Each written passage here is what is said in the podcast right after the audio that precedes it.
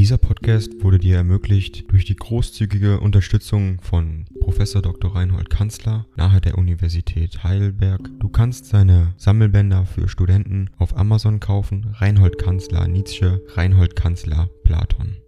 Danke fürs Zuhören.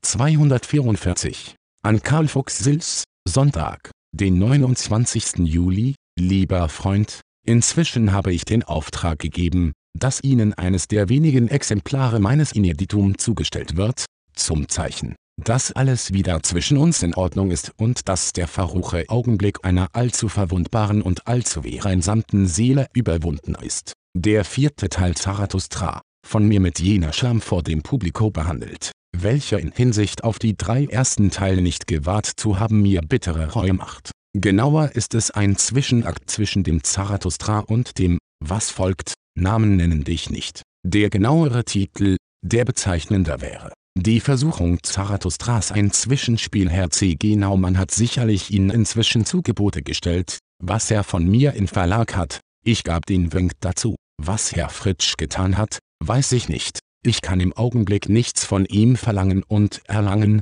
aus Gründen es hat sich mir ein wirklich intelligenter Musiker präsentiert, der Professor von Hulten aus Hamburg, der mit großem Interesse ihrer gedachte und mich zu einer Diskussion über die Riemannschen Prinzipien führte, auch über andere Prinzipien, wir sind beide sehr antidekadenze Musiker, will sagen antimoderne Musiker, er wünscht Ihnen übrigens dasselbe, was ich wünsche, einen freieren Wirkungskreis und nicht mehr Danzig.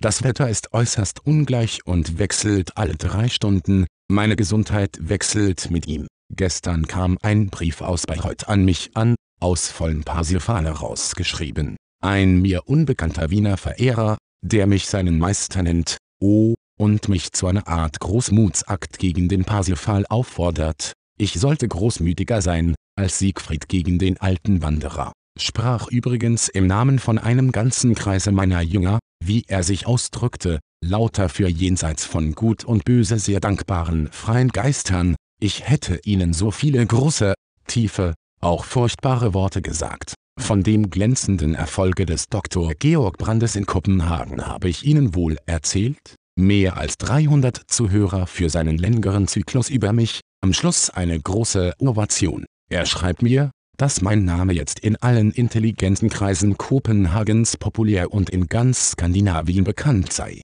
Von New York aus wurde mir ein englischer Essay Ding dong. AI kostet Geld. Wenn du diese Briefe ohne Werbung und ohne Unterbrechung hören willst, dann kauf sie dir doch unterm Link in der Beschreibung. Das Ganze ist moralinfrei und verpackt in mehreren Audiobook-Formaten nur für deinen Genuss. Danke für dein Verständnis und viel Spaß mit den Briefen.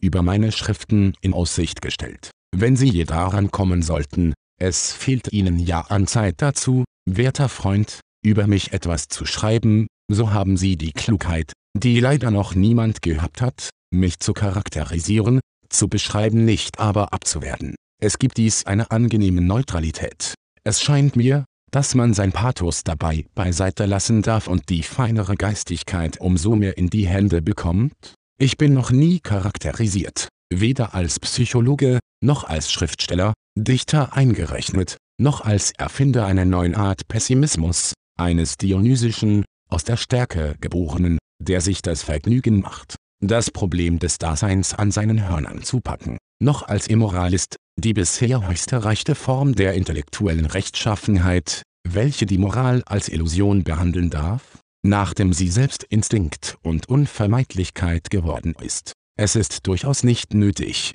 nicht einmal erwünscht, Partei dabei für mich zu nehmen, im Gegenteil, eine Dosis Neugierde, wie vor einem fremden Gewächs, mit einem ironischen Widerstande, schiene mir eine unvergleichlich intelligentere Stellung zu mir, Verzeihung, ich schrieb eben einige Naivitäten, ein kleines Rezept, sich glücklich aus etwas Unmöglichem herauszuziehen. Mit freundlichstem Gruße Ihr Andy fröhlicher Wissenschaftler Galastinza müssen Sie jedenfalls lesen, es ist mein mittelstes Buch, sehr viel feines Glück. sehr viel Halkynismus.